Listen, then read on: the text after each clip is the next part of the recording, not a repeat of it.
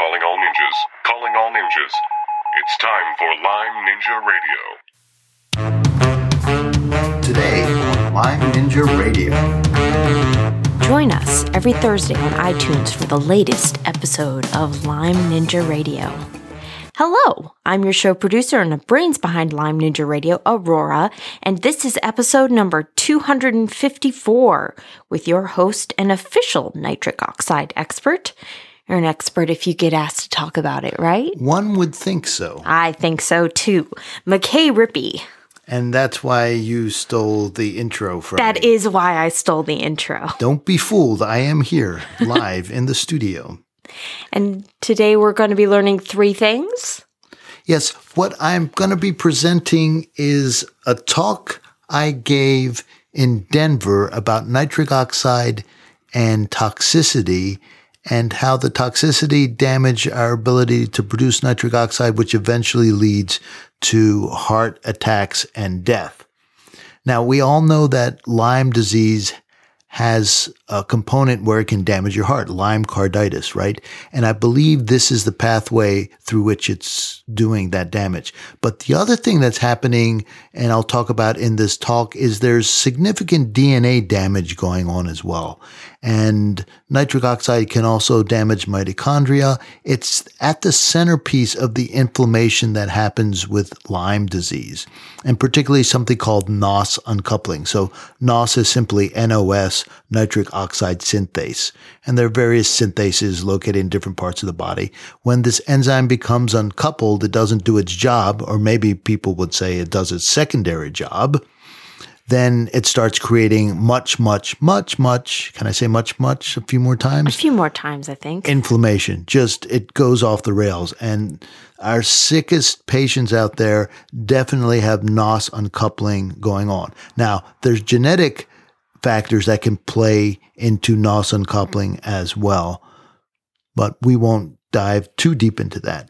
So that's why I wanted to bring this to you. It really is geeky. It's really technical. It's really awesome. If you grasp even a little bit, you'll begin to understand why one of the things you need to do to heal is to get your nitric oxide synthases back on track.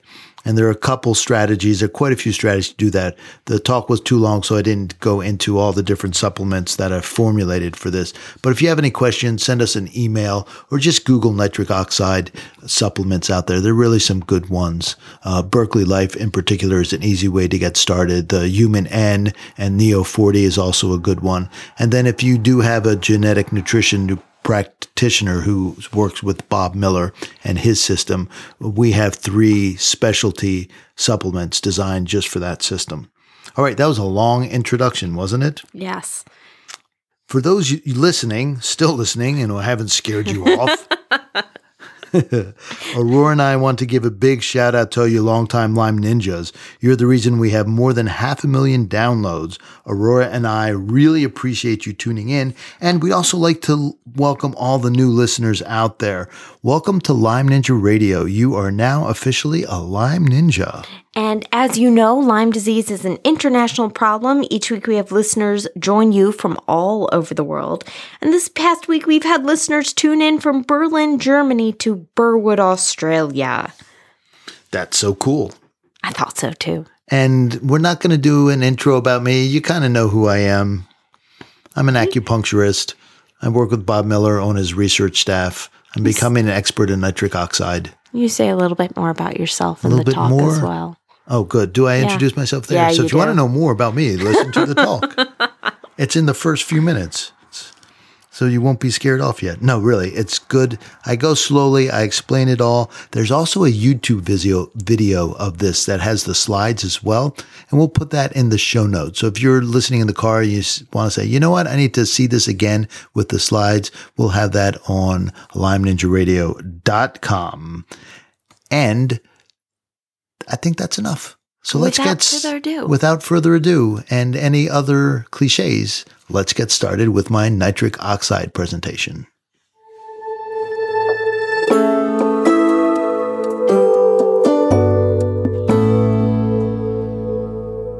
Hello, this is a presentation I gave in Denver, Bob Miller's Toxicity Conference in September 2019. For those of you who don't know me yet, my name is McKay Rippey. My training is as a five element acupuncturist. I've been in practice for 30 years and live on a small farm in central New York. My journey down the nitric oxide rabbit hole began two and a half years ago when I had a reactivation of Lyme disease, and that left me unable to lift my right arm for three months. It was a miserable experience. However, I am grateful that gave me a lot of time to really dig into the power, purpose, and pathology of nitric oxide. But before we jump in, I need you to do one thing for me, okay? And that is don't drink the Kool Aid. So, what do I mean by that? I want this presentation to be like a wine tasting, except you're going to be sampling information instead of wine. I want you to sniff what I'm teaching, swirl it around in the glass, hold it up to the light, take a sip, you know, do that funny thing that wine tasters do with their cheeks and then spit it out. If what I'm teaching is good, and I believe this information is very, very good, you'll want more. You will understand your most difficult patients in a whole new way, and you will have new tools in your clinical toolbox to help them. And that reminds me conflicts of interest are no joke. I make a small bit of money on the supplements I recommend. And that's that. So, are you ready to jump in? Awesome. Let's go. So, toxins create all kinds of health problems, but we're going to focus on cardiovascular disease. Why? Because it's a huge problem and you're seeing the effects of it in your office every day. According to the American Heart Association, every 40 seconds an American will have a heart attack. As of 2016, 28.2 million U.S. adults were diagnosed with heart disease. The Heart and Toxins is a really depressing 668 page read. It thoroughly examines many sources of toxicity and how those toxins affect the heart. This truly is the age of chemistry, and this age has a dark side. We could spend the rest of this weekend going over the toxins in this book, but I've chosen to focus on one, and that is bisphenol A or BPA. A 2003 CDC study showed that 93% of people had BPA in their urine. And that makes me wonder about the other 7% if they don't have some sort of detox variant. In addition to its well known endocrine disrupting effects, the CDC links BPA to all kinds of health issues. And you can see that it's found in lots of everyday items. It's no wonder we all have BPA in our systems. This 2014 study from the Journal of the Federation of American Societies for Experimental Biology showed that BPA caused hypertension. Here are some of the highlights from the study. There's higher urinary BPA concentrations are associated with arterial hypertension in humans. And they wanted to know why that happened, so they designed a study. They put BPA in the drinking water of eight week old mice for 30 days. The mice developed a dosage dependent high blood pressure, and that's a strong indication that there is a cause and effect relationship. The reason they developed hypertension in the mice is they had a 1.7 fold increase in arterial angiotensin 2, a 2.5 fold increase in calcium calmodulin dependent protein kinase 2 alpha, and an 8.7 fold increase in endothelial nitric oxide synthase. Now that's huge. BPA increases the expression of endothelial nitric oxide synthase or eNOS. The reason why that's huge is to, is up till recently, eNOS was believed to be expressed at a fairly constant physiological level and didn't vary much. We now know that just isn't true. They also found significant eNOS dependent superoxide and peroxynitrite accumulation. So that's also huge. And you might get tired of me saying huge during this presentation, but it's immensely important. So, what that's showing is that the nitric oxide 3, the eNOS, the endothelial nitric oxide, is being overexpressed and that it is being uncoupled and instead of producing nitric oxide is producing the oxidants superoxide and peroxynitrite. So, are any light bulbs starting to go off for you like they did for me when I first read about this paper? Yes, no. It's okay if they aren't. We're going to unpack the details of what is happening in the study, and you'll see later that not only does blood pressure rise because of a lack of nitric oxide, but the stage is also set for significant inflammation and even tissue destruction by activation of the innate immune system.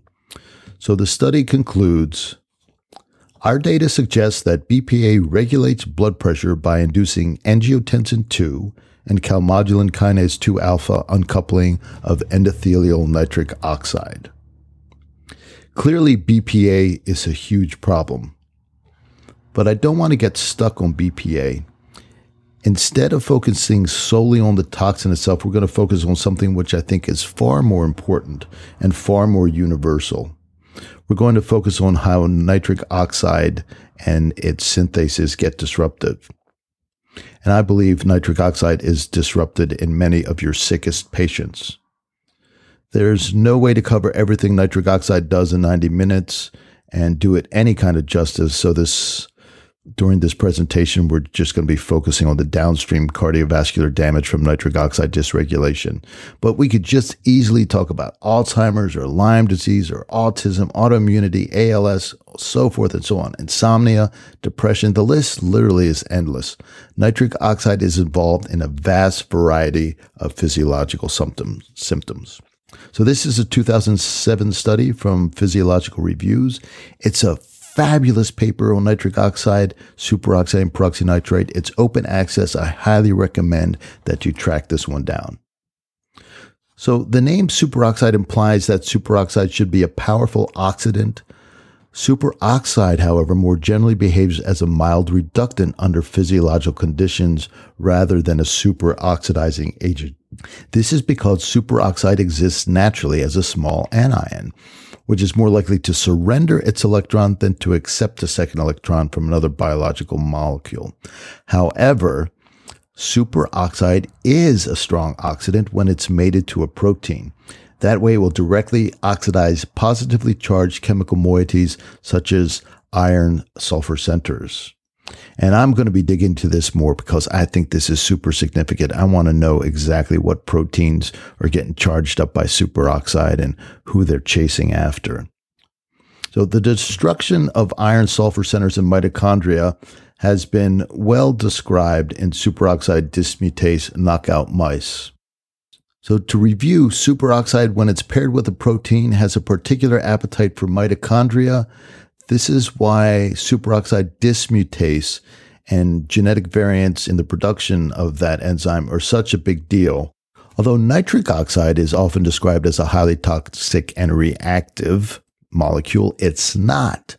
In fact, inhaling low concentrations of gaseous nitric oxide is approved by the FDA for treatment of persistent pulmonary hypertension in newborns.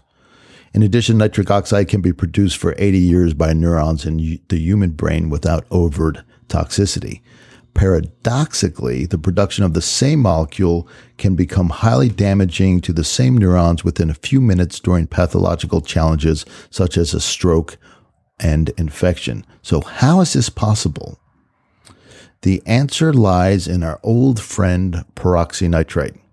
The reaction of nitric oxide with superoxide to form the much more powerful oxidant peroxynitrite is a key element in resolving the contrasting roles of nitric oxide in physiology and pathology. A number of pathological conditions are associated with the simultaneous generation of nitric oxide and superoxide. Nitric oxide sources are restricted to the activity of the various nitric oxide synthases, whereas superoxide arises from multiple sources, including electron leak from the mitochondria, NADPH oxidase, xanthine oxidase, and the uncoupling of nitric oxide synthases. By the way, I think that part uh, of the paper, the review needs to be updated. I'd like to add that cytochrome P450 can reduce nitrite to nitric oxide and so can other enzymes in the body under hypoxic or acidic environment. So there are situations where nitric oxide can be formed outside of the nitric oxide synthases. I think that's important to point out. So products like Berkeley Life Professional, where they're providing nitrate that eventually gets converted to nitrite, can up your nitric oxide levels. Okay, the next part of the paper is a bit long, but it's really the heart of the presentation. Yeah, I meant that pun. So sit up, take a few deep breaths, and get some oxygen into your brain. It's that important. In 1990, the first papers suggesting that peroxynitrite could be a biological oxidant were published. Before then, most scientists did not believe that the body could produce something as toxic as peroxynitrite. In fact, some of the original ideas of nitric oxide and peroxynitrite came from the research into air pollution.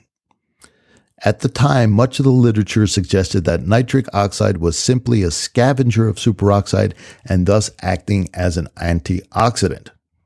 However, Joseph Beckman and his group at the University of Alabama Birmingham showed peroxynitrite exists in vivo and produces far more hydroxyl radicals than the widely accepted Fenton reaction. In addition, peroxynitrite produces nitrogen dioxide, which can lead to novel oxidation products that were previously only suspected to occur after exposure to cigarette smoke or to air pollution. So essentially, if your body's producing peroxynitrite, it's as bad as if you were smoking or out in the smog of a big city. And that's crazy. It's just mind blows my mind that peroxynitrite can generate the same toxins that are in cigarette smoke. You know, just let that sink in for a moment. Separately, neither superoxide nor nitric oxide is particularly toxic in vivo because they are efficient means to minimize their accumulation. Superoxide is rapidly removed by high concentrations of scavenging enzymes called superoxide dismutases, and they're distinct isoenzymes located in the mitochondria, the cytoplasm, and extracellular compartments. Nitric oxide is rapidly removed by its free diffusion through tissues and into red blood cells, where it is rapidly converted to nitrate by reaction with oxyhemoglobin. This limits the biological half life of nitric oxide in vivo to about a second, whereas concentrations of nitric oxide can persist in vitro for an hour. So that's the paper saying in a nice scientific way uh, all you in vitro studies that show nitric oxide existing for long periods of time are just plain wrong. When both superoxide and nitric oxide are synthesized within a few cell diameters of each other, they will combine spontaneously to form peroxynitrite by a diffusion limited reaction. That means, what that means chemically is every time nitric oxide and superoxide collide, they form peroxynitrite. The incredible speed of peroxynitrite formation is an important part of its effect, and no enzyme is required to form it.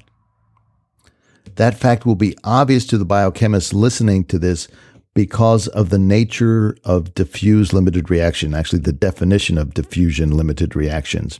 An enzyme cannot possibly catalyze a reaction as fast as nitric oxide and superoxide rea- react all by themselves. In fact, nitric oxide is the only known biological molecule that reacts faster with superoxide and is produced in high enough concentrations to outcompete endogenous levels of superoxide dismutase. So, what that means under normal conditions, if it's a choice between nitric oxide and forming with superoxide and making peroxynitrite or superoxide getting cleansed from the body by superoxide dismutase, the nitric oxide is going to win out every single time and make peroxynitrite. That's huge. So if you have lots of nitric oxide being produced anywhere near the source of superoxide, and sometimes that's happening in the same cell, all the superoxide dismutase in the world is not going to stop the formation of peroxynitrite. Consequently, the kinetics and the thermodynamics of the reaction of superoxide with nitric oxide make the formation of peroxynitrite inevitable in vivo. It's not a question of if you're making peroxynitrite, but how much. So let's look into that. This is what you would expect as the equation of nitric oxide plus superoxide to make peroxynitrite. So as an example, 10 right hand gloves plus 10 left hand gloves equal 10 pairs of gloves, right? It should be that simple. However, right, we're dealing with biochemistry here. Nothing's ever simple. However, because all of the biological reactions that peroxynitrite triggers downstream, you get this. A tenfold increase in nitric oxide and superoxide gives a hundredfold increase in peroxynitrite. So when the immune system is activated, nitric oxide and superoxide levels can increase by a thousandfold. That gives rise to a millionfold increase in peroxynitrite. Not a hundredfold, not a thousandfold, not a hundred thousandfold, a millionfold increase. And that's just bigger than use. It's a game changing biological shift. So, is it any wonder why some of your patients are struggling? Is it any wonder they're inflamed? Is it any wonder they cannot handle anything, anything that might cause even the slightest bit of inflammation? I had a patient once who couldn't eat without having a massive inflammatory storm. So now I understand what she was going through a whole lot more. You know, we've talked about endothelial nitric oxide, but we really haven't gone over what the endothelium is and what it's doing. So here is a diagram of a blood vessel. In the middle, those little peach colored things, those are red blood cells. And then you'll see a layer of the endothelium, and then on either side, either above or below, those bigger cells, those are the smooth muscle cells. So the endothelium serves as a barrier and a sensing mechanism. And that's really enough to know for this uh, this lecture, this video that we're putting together. There's so much more that the endothelium is doing, but that's its job. It's to create a barrier and to sense what's going on inside the blood vessel and to communicate that to the entire system. We talked about what nitric oxide is doing, but what we what's really important to understand is how far these chemicals can diffuse outside the source uh, cell where they're generated. So what you see here is nitric oxide can diffuse really freely throughout cells, and unless it bounces into something it's reacting with, mostly a heme.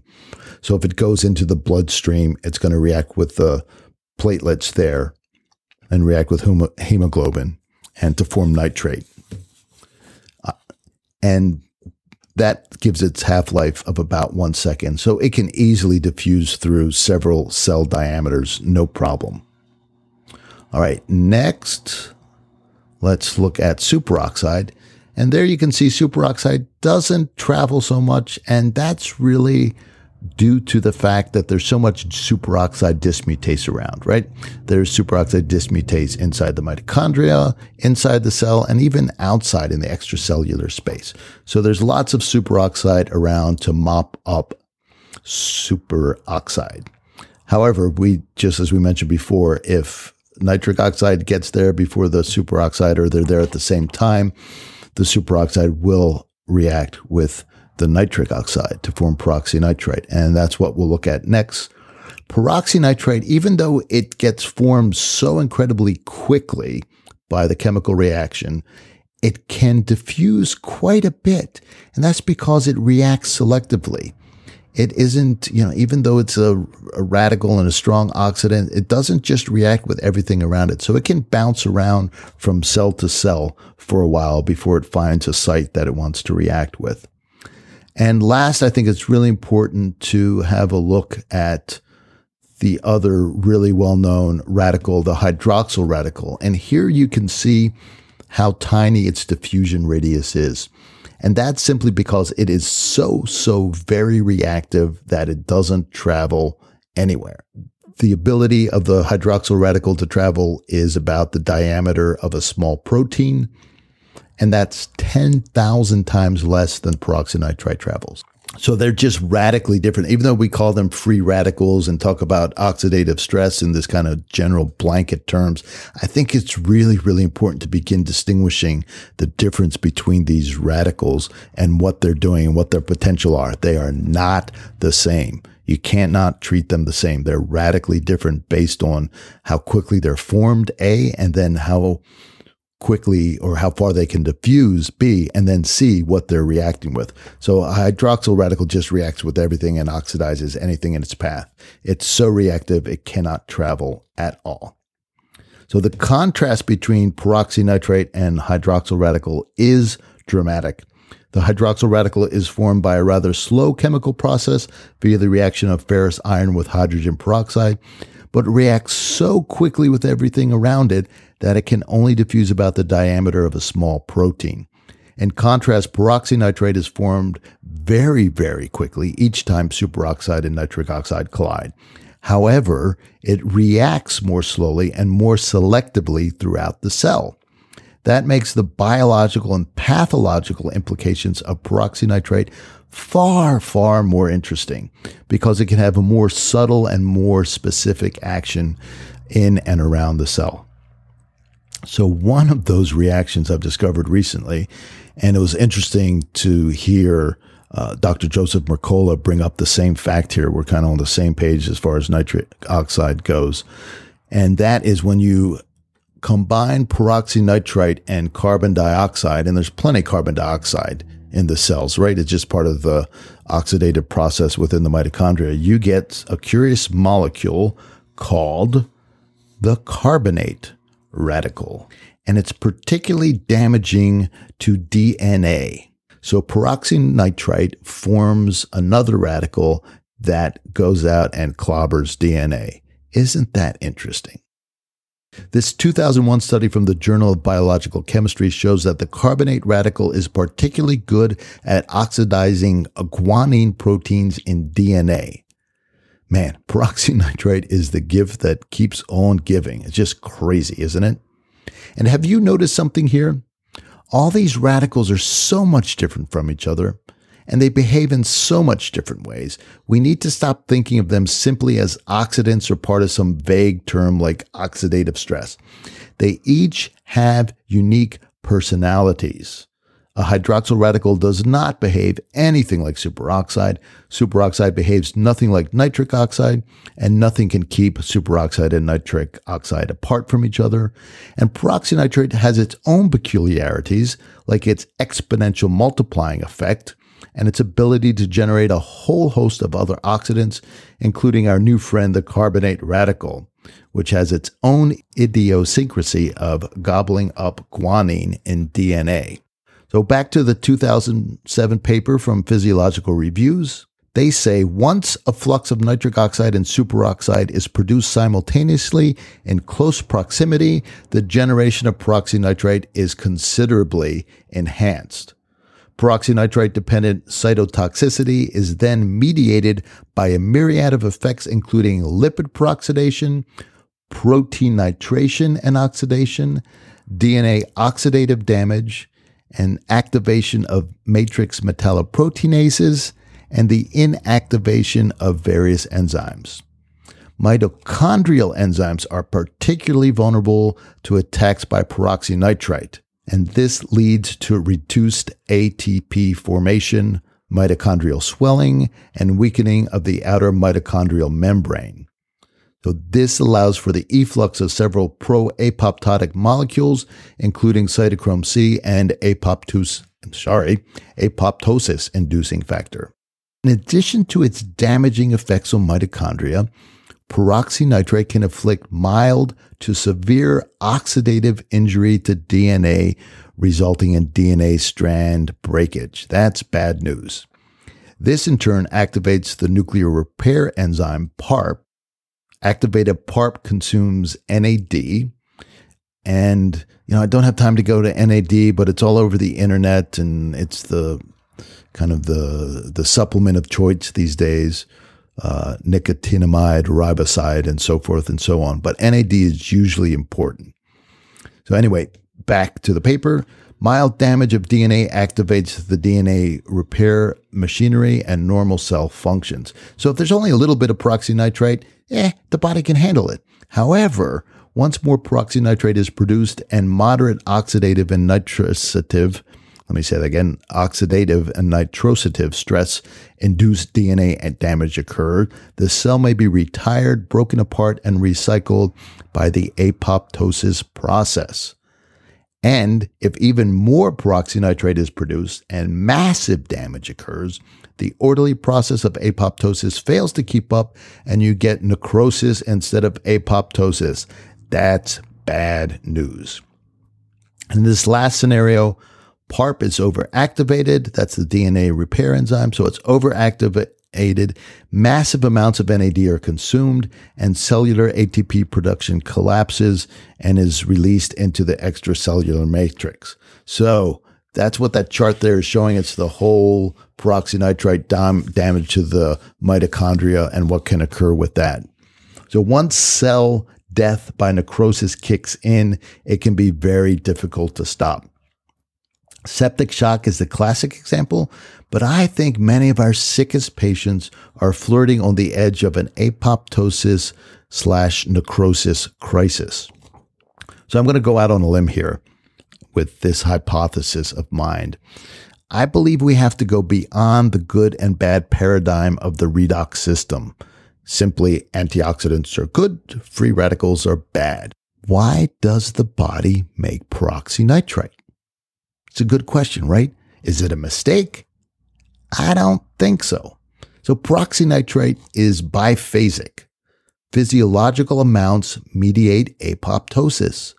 Apoptosis is an immensely, immensely important process. The orderly retirement of cells recycles proteins and lipids and prevents runaway inflammation. On the other hand, large amounts of peroxynitrite is part of the innate immune system and mediates cell death by necrosis, which targets both pathogens and host cells. So it can take four to seven days for the adaptive immune system to react to a novel pathogen. And if you didn't have a robust innate immune response, you would just die. So you, peroxynitrite is an important molecule. The problem is peroxynitrite production can spiral out of control, mostly because of the exhaustion of antioxidant enzymes. But genetics can also play a huge role in that as well. So once that starts, it can be super hard to stop. This next section is based on two papers a 2019 article from nitric oxide and this 2013 article from the American Journal of Heart and Circulatory Physiology. So, we're going to talk about the nitric oxide synthases, the enzymes, and they all share these common traits. So, this covers all three versions of the enzymes. We've all heard a ton about uncoupling. Uncoupling is a technical chemical term, but all you need to know is that uncoupling means the enzyme is producing superoxide, not nitric oxide. So the first way that this happens is L-arginine is not available.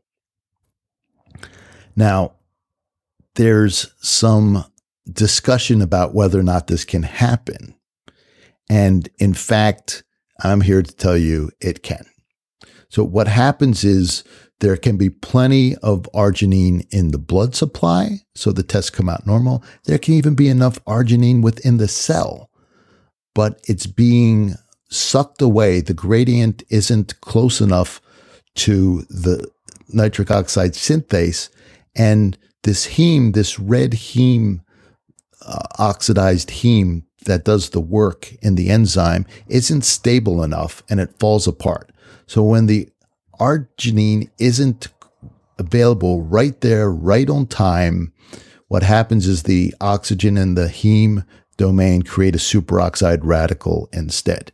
Now, what is going on there is in the literature referred to as the arginine paradox. However, I just like to call it the arginine steal. And the primary culprit in the arginine steal is arginase. Now, arginase is produced a lot when the immune system is tilted toward the Th2 or macrophage 2 immune response. So when the immune system gets polarized to that, that's essentially the healing phase. That's a little oversimplified, but basically the healing phase of the immune system. On a larger level, the liver urea pathway can consume a ton of arginine. And this can affect the nitric oxide synthase 3, the endothelial NOS. It's not simply something that's going on with the inducible NOS and the immune cells. All right. So that's the first method of uncoupling I want to talk about. Now there's a second uncoupling that happens, and this involves uh, the BH4 molecule. And you'll see there there are two recycling circles uh, next to the BH4 to the right of it, and in between there's, excuse me, the BH3 and a ascorbate. So as BH4 donates an electron to this process, it becomes a radical called BH3. And as long as it is reduced back to BH4, there's not a problem. Ascorbate, which is a uh, bioactive form of vitamin C, enables this to happen. Now, this is the very, very, very important role of BH4 in nitric oxide production. So as we talked about earlier, up to the top left in the reductase domain, the NADPH donates the electron. Now, this electron, in terms of chemistry, biochemistry, moves down to the opposite side slowly. And if it doesn't happen fast enough, the heme doesn't stay stable and spits out the superoxide. So BH4 is there to temporarily lend temporarily lend an electron. So as long as the BH4 is there, the heme is stable enough long enough to oxidize the arginine to citrulline. And then what happens if there if the BH4 after it donates its electron isn't able to recycle and it gets stuck at BH3, then the arginine doesn't matter how much is there, the arginine can't get oxidized. It can't get transferred there to the site of uh, in the enzyme that makes this all happen fast enough because the heme is so unstable in its ferrous state, in this oxidized state, that it spits out a superoxide. So just like with the other case with the arginine, this case though, it the arginine's right there, but the heme is so unstable it can't reach out and grab the arginine. That's the BH4 NOS uncoupling. So to recap, We've got the arginine steal when there's no arginine available. And then we have BH4 deficiency. So sometimes there's just not enough BH4 being made by the body with certain deficiencies or pathway deficiencies there. And in this case, the nitric oxide synthase homodimer isn't going to be formed or stay formed long enough to make enough nitric oxide. So in these cases, we can see a very low level production of nitric oxide. The other thing that happens is there's a lack of reduction capacity inside the cell. Essentially, the cell can't keep up with all the oxidative stress and the nitric oxide synthase starts to fall apart and produce superoxide instead, right? So that's the uncoupling. And we know now because of what we've been looking at that when you've got the superoxide being produced next to nitric oxide imagine if one cycle the enzyme's producing superoxide and then kind of recovers a bit and then produces uh, nitric oxide they're going to combine immediately right? And form a, a peroxynitrite. That's bad bad news. All right.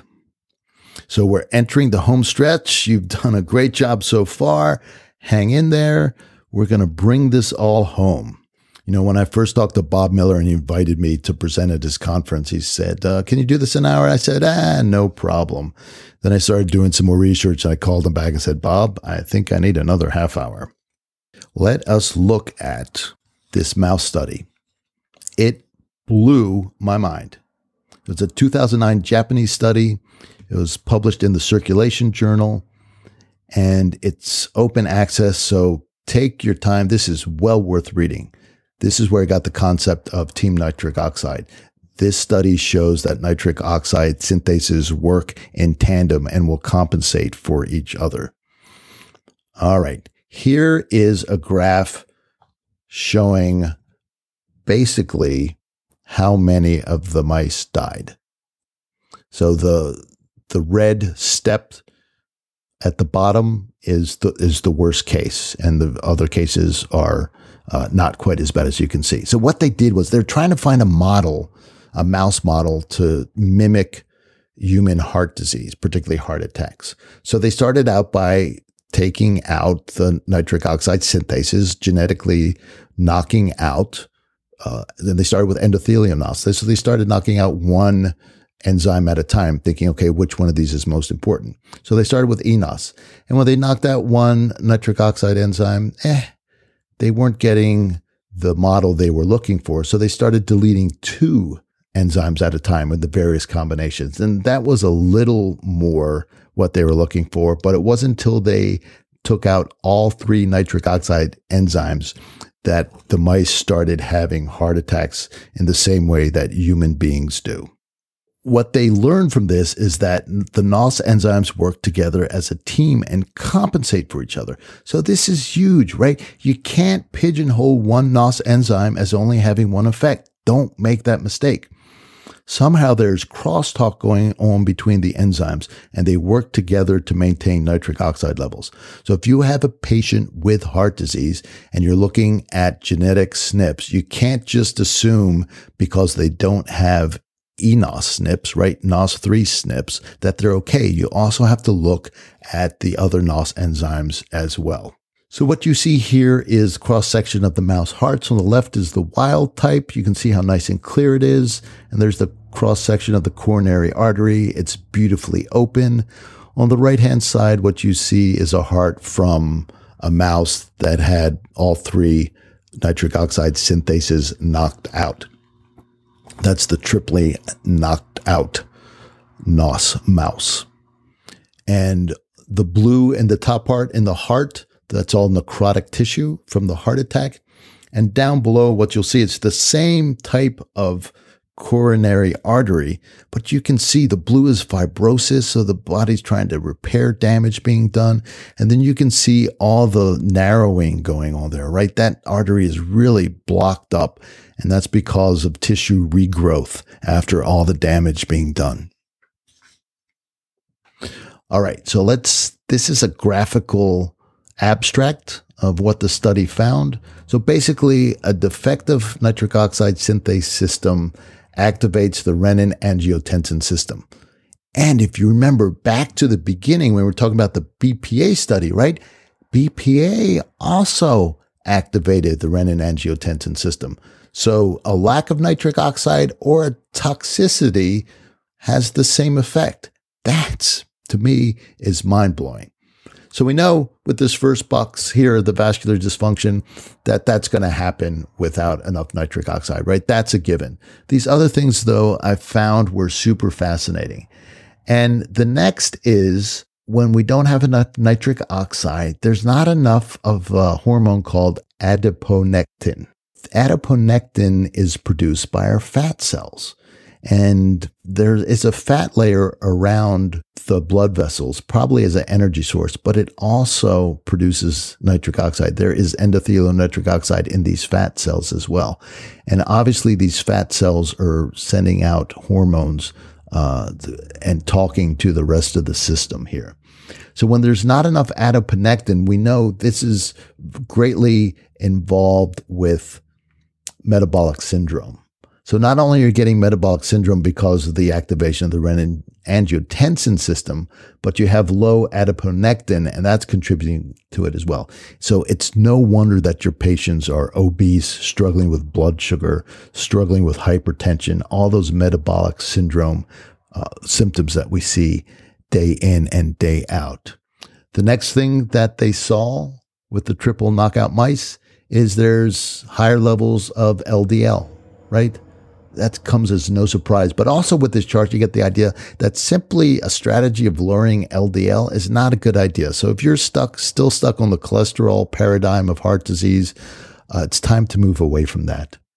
And last, this was super crazy fascinating. Without nitric oxide controlling and downregulating mast cells, the mast cells began to invade the heart and they led to coronary spasms. And that was one of the triggers for the spontaneous myocardial infarction. So it's just crazy how much nitric oxide plays into all these systems, right? When you take away nitric oxide, it's like taking away gears on a mountain bike. And eventually the body gets to a condition where it just can't compensate All right, so let's go a little bit deeper into the pathways that get dysregulated with nitric oxide synthase dysfunction. So we're going to put this all together. Okay, here we go. So this time I'm only going out a little bit on a limb.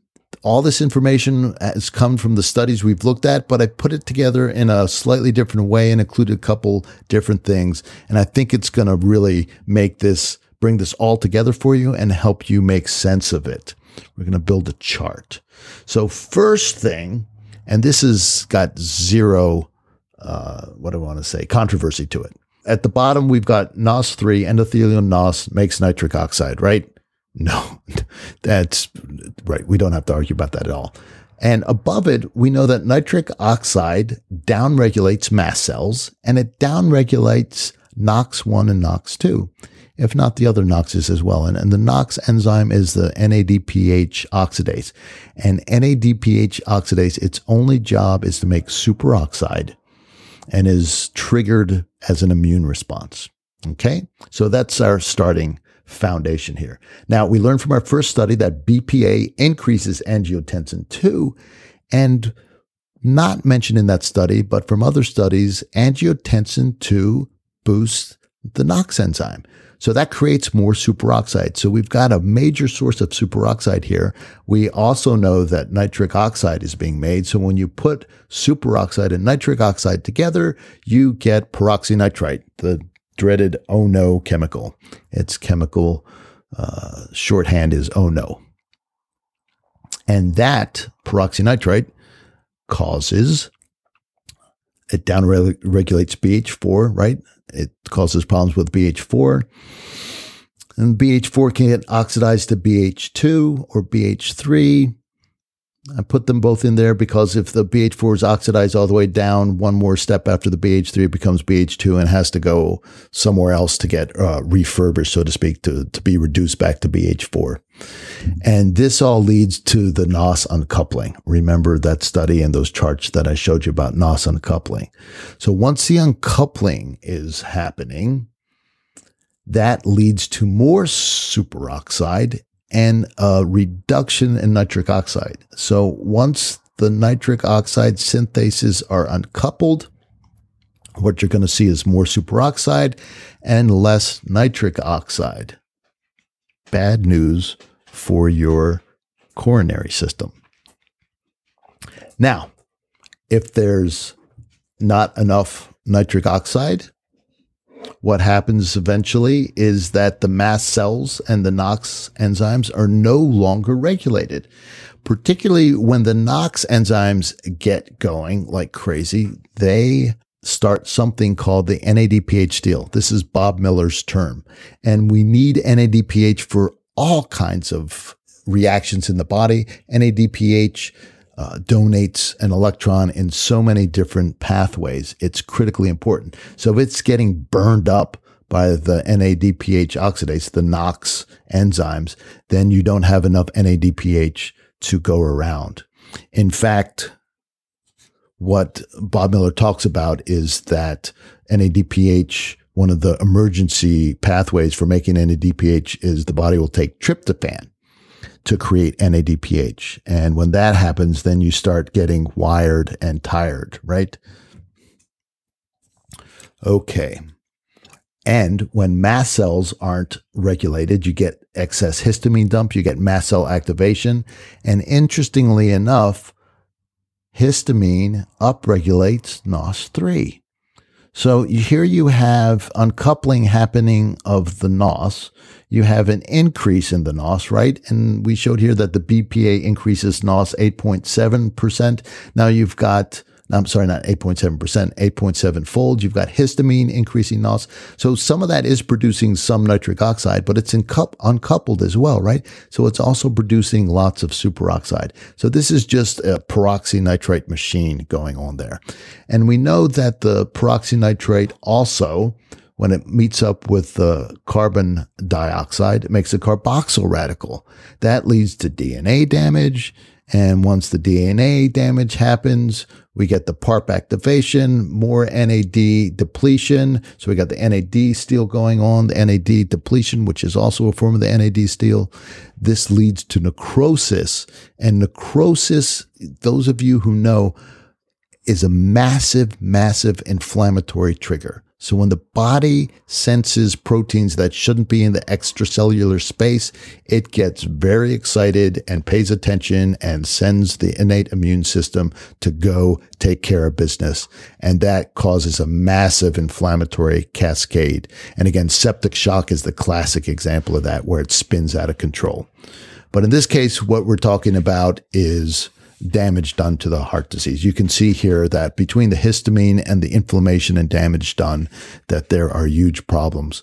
So my bet is that you have many patients coming into your office where their hearts and coronary arteries look something like our poor mice here.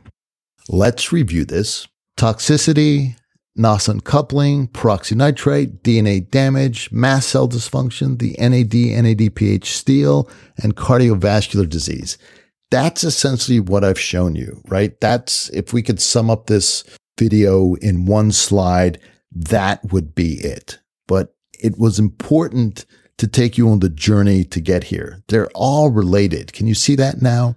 So the toxicity causes NOS uncoupling. NOS uncoupling causes peroxynitrite. That causes DNA damage. The peroxynitrite also lends itself to mast cell dysfunction, uh, the lack of nitric oxide included in that. Uh, it also leads to the NADPH steal because the NOX enzyme's going nuts, and that's going to reduce the efficiency of the nitric oxide synthase as well because there's not NADPH to donate the electron. And all this bundled up is creating cardiovascular disease in your patients. Now, the other thing is, I'd like to say that NOS uncoupling is such a misunderstood term and it doesn't really have the emotional impact. So I would like to call this whole thing the nitric oxide steal. So not only is peroxynitrite being formed, but it's stealing nitric oxide. So you've got this ex- explosion of inflammatory process. You don't have enough nitric oxide. Everything just goes haywire.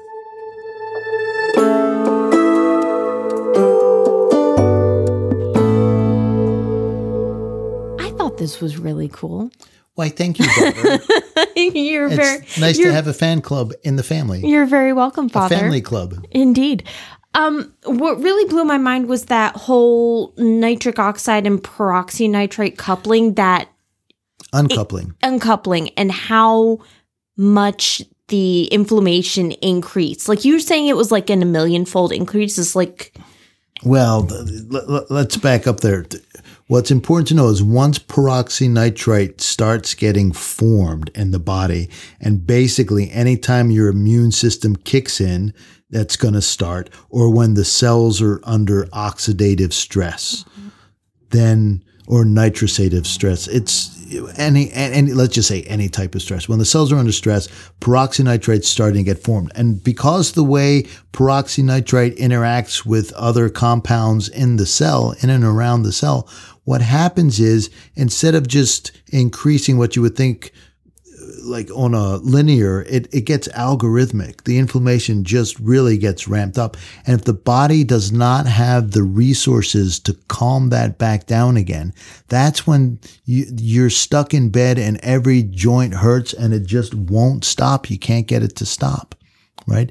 And that's why, that's why they do prescribe uh, hor- uh, hormones. Steroids. steroids right thank you. Prednisone things like that because prednisone shuts all those pathways off as but the problem is if you've got a chronic infection or any type of infection it also shuts down your immune system because this is a function of your immune system. That said if things are really stuck a short dose of prednisone might be advantageous. I'm not you know th- there are also herbal ways to do that you know I'd, i start with the herbal pathways first and all the natural stuff first but sometimes things are so bad then you just need to back it up with some sort of antibiotic or herbal antibiotic the prednisone we're talking about but that's that's the important part to know is once this inflammatory cascade gets cranked up before your body's ability to cool it off You know, this is Chinese medicine. There's too much heat. It just goes off the rails. And it's really, really, really difficult to shut down. Did I say really enough? Really difficult to shut mm-hmm. down. So that's the answer to your yeah, question. it is the answer to my question. And I think it's so much of the suffering that's going on.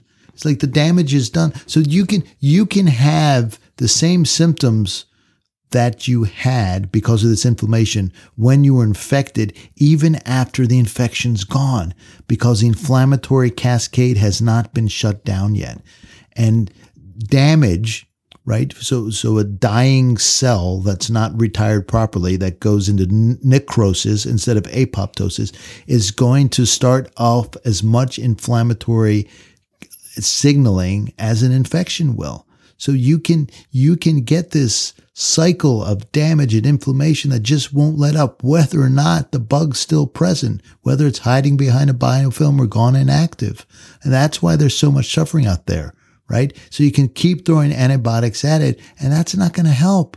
You need to cool these systems down. You need to get your nitric oxide back online and back on track. Okay. I'm going to give a kindergartner summary of that. Okay. Okay. If you don't get your inflammation in your body under control, you're going to keep suffering. I think that's a good way to sum it. Yes. up, right? And I think that's a little more well said. And actually, it's much more difficult to synthesize that down to one sentence. So I'm going to say that's not kindergarten level. That's like PhD level. Simple. The simpler, the better. All right, if you like what we're doing here at Lyme Ninja Radio, hit the subscribe button at the bottom of the episode. And even more importantly, scroll all the way down to the bottom and leave us a review. If you're pressed for time, just hit the five stars. And if you have a minute or two, go ahead, especially if you're still listening, you're either really, really interested in nitric oxide or really, really like us, leave us a short review, a couple sentences about what you find useful. It helps us get ranked in iTunes.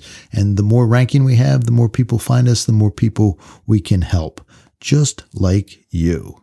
And last, as you longtime Lyme Ninjas know, this podcast would not be complete unless we left you with Aurora's Lyme Ninja fact of the day. Did you know Bigfoot once claimed he saw a ninja?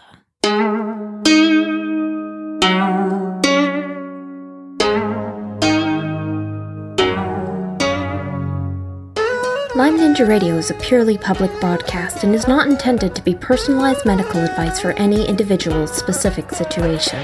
Each individual's medical situation is unique, and Lyme Ninja Radio should not be relied upon and or considered as personalized medical advice. Lyme Ninja Radio is not licensed to render medical advice and should be considered simply the public opinion of Lyme Ninja Radio and its guests. Recommendations on specific treatment options are not intended to address any listener's particular medical situation. As always, contact your physician before considering any new treatment.